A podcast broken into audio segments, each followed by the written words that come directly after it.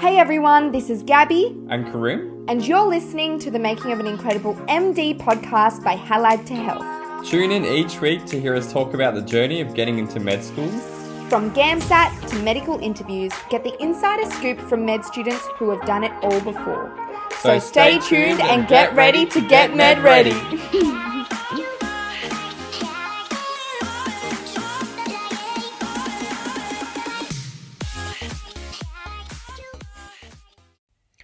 Hi guys, welcome back to the MMI mini series where we will run through some mock MMI stations. Before we get started, I'd like to do an acknowledgement of country. So I'd like to acknowledge the traditional owners of the lands on which I am recording today.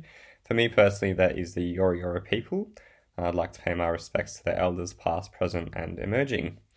For today, the type of station that we have is an ethics station.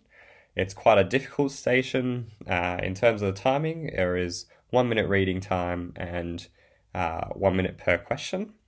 The student today is Josh and the examiner is Bella, and the station is as follows. You are a rural GP working in a clinic in eastern Victoria. On a night off, while enjoying an anniversary dinner with your wife, you receive a call from one of your registrars, who's a student doctor. Her name is Emma, and they let you know that a patient has been vomiting blood. Emma sounds extremely concerned on the phone and asks for advice. The first question is What are some of the ethical concerns here? Yeah, so this is quite a complicated situation. I think there are three main ethical concerns that I have. Um, the first is that because this is a phone consultation and this is a rural setting, potentially Emma, the student doctor here, is there by herself and she's therefore, you know, going to be a little bit over her head as she's clearly very distressed. And therefore I'd be worried about, you know, the the health outcome of this patient. Are they in good hands? Are they going to be okay? And am I able to adequately provide that consultation over the phone? Uh, the second concern is that um, because it's a rural setting, and this kind of links to the first point, you know, Emma's probably there and there might not be anyone else around that she can rely on at this particular time of night. Perhaps everyone else is off and she's unable to find someone else, in which case, you know, that could be quite problematic. And then the third issue is that uh, I am a rural GP enjoying my dinner with my wife. So obviously, I'm trying to have some downtime. It's really important for doctors to relax and you know um, look after themselves so they don't burn out. Uh, and in this particular case, taking one call should be fine. But if this is a regular occurrence, that could potentially wear me down, and that's not good for you know the health of our doctors and the outcomes of our patients. The next question is, what would you say to Emma?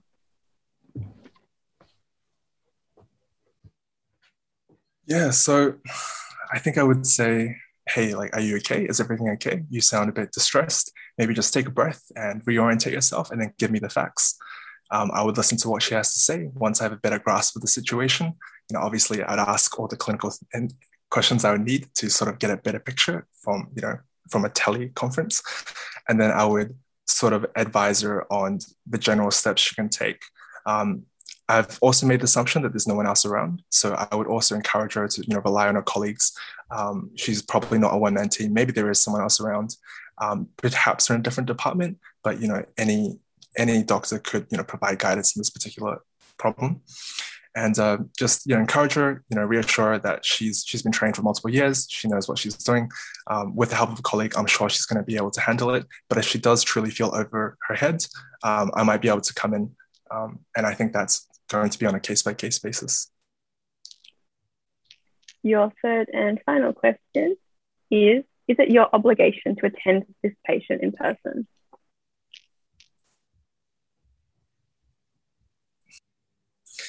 It's quite a difficult question. I think, generally speaking, um, even if someone is not your patient, as a doctor, you sort of have this code of ethics and this professional obligation to look after all the patients at a clinic or a hospital. Um, that's sort of a code you're bound by. And then, as such, you know, if you saw a person fall over in the street, even if they're not your patient, you have a sort of duty to help them, of course, because of you know the training that you've had and so on. But then at the same time, I can also understand why, you know, a, a rural GP who's likely you know responsible uh, for long hours with limited resources might feel the need to you know um, enjoy their off time. And being called in constantly could really burn them out. It could cause, you know, um, physician burnout, physician ideation, suicide ideation, all sorts of, you know, rough things. And so, you know, personal care and well-being is also very important. Um, in terms of this case scenario, on a one-off basis, I think he does, the real GP here, he does have an obligation to turn up if there is an emergency and his expertise is required. You have about one minute left. Is there anything you'd like to ask or any other questions you'd like to revisit? Um, I probably didn't comment on the fact that the patient has been vomiting blood. So just, I guess, really quickly on that.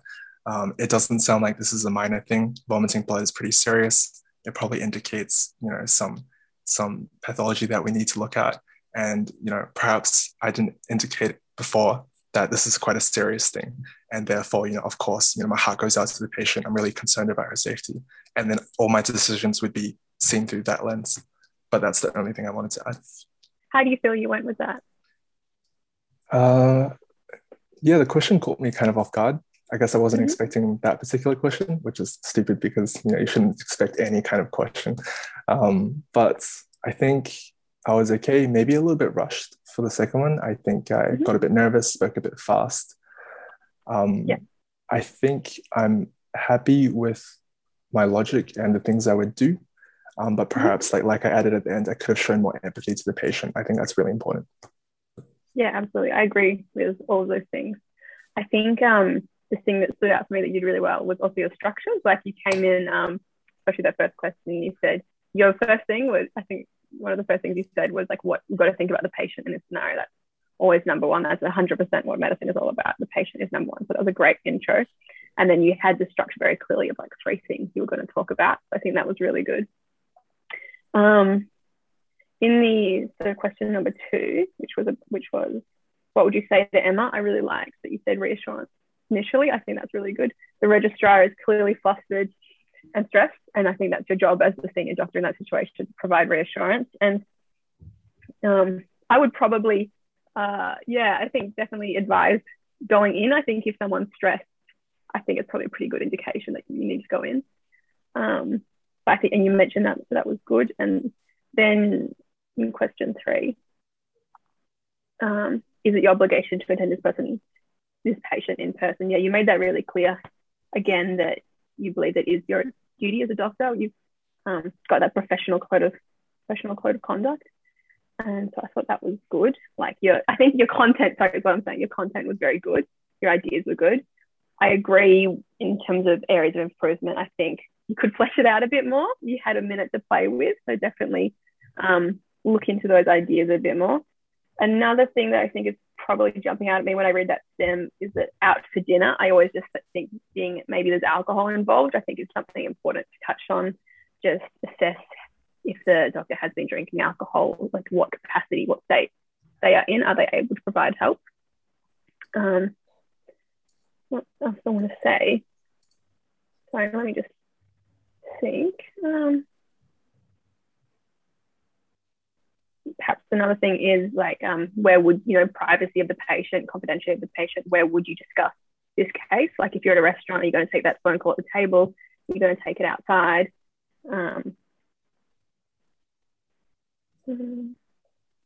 yeah and i think certainly in terms of the obligation once you pick up that phone and accept that patient and speak to emma i think really yeah you emphasize that the duty is i think you were saying that but just emphasize that the duty is to care for the patient and also, that might not necessarily be escalating the care. You know, if this patient is 99 from a nursing home with end stage liver, liver disease, maybe maybe they don't need escalation of care. A quite can be quite complicated situation, but it just all comes back to what the patient's goals are, and yeah, you being able to see that full clinical picture. I think you did that really well. Just flesh out flesh out those ideas that you you had in there. Cool. Thanks for that. Um, can I get some feedback on my tone or delivery as well? Yeah, I thought that was good. I thought you spoke very clearly, slowly. Um, I thought, yeah, sounded very empathetic. All your answers were very patient focused and person person person focused, and also including the doctor's mental health and stuff. That's clearly a big sort of systemic issue, and you brought that up. Could possibly mention that, as you were saying, it's a one-off occasion, but then the systemic implication of that, because it's in all likelihood, rural GP probably not going to be a one-off occasion. Like how do we bring in some of those systemic factors? Yeah, fair enough. Thanks, Bella. Any, do you have any questions? Um, no, I think the feedback was really comprehensive, so my mind's actually just blank right now. That's fine. Let us know. So there we have it. That was a station run by Bella and our student Josh. Hope you guys learned something useful today. If you have any questions, please feel free to reach out to our email at info at halladtohealth.org. The station was quite difficult, but overall, I hope that you guys found it useful. Hallad to Health is currently running some mock MMI training, which is actually run by real medical students who have sat through the process before. If you're looking for MMI practice in Melbourne, consider signing up via our website at halladtohealth.org. See you guys next time. Thank you for listening to the Making of an Incredible MD podcast by Hallad to Health. Please like, share, and subscribe to help spread the word about our podcast. And we'd love to hear your feedback. So send us an email or message on Facebook. All of our links are in the show notes. Thanks. We'll see you next time.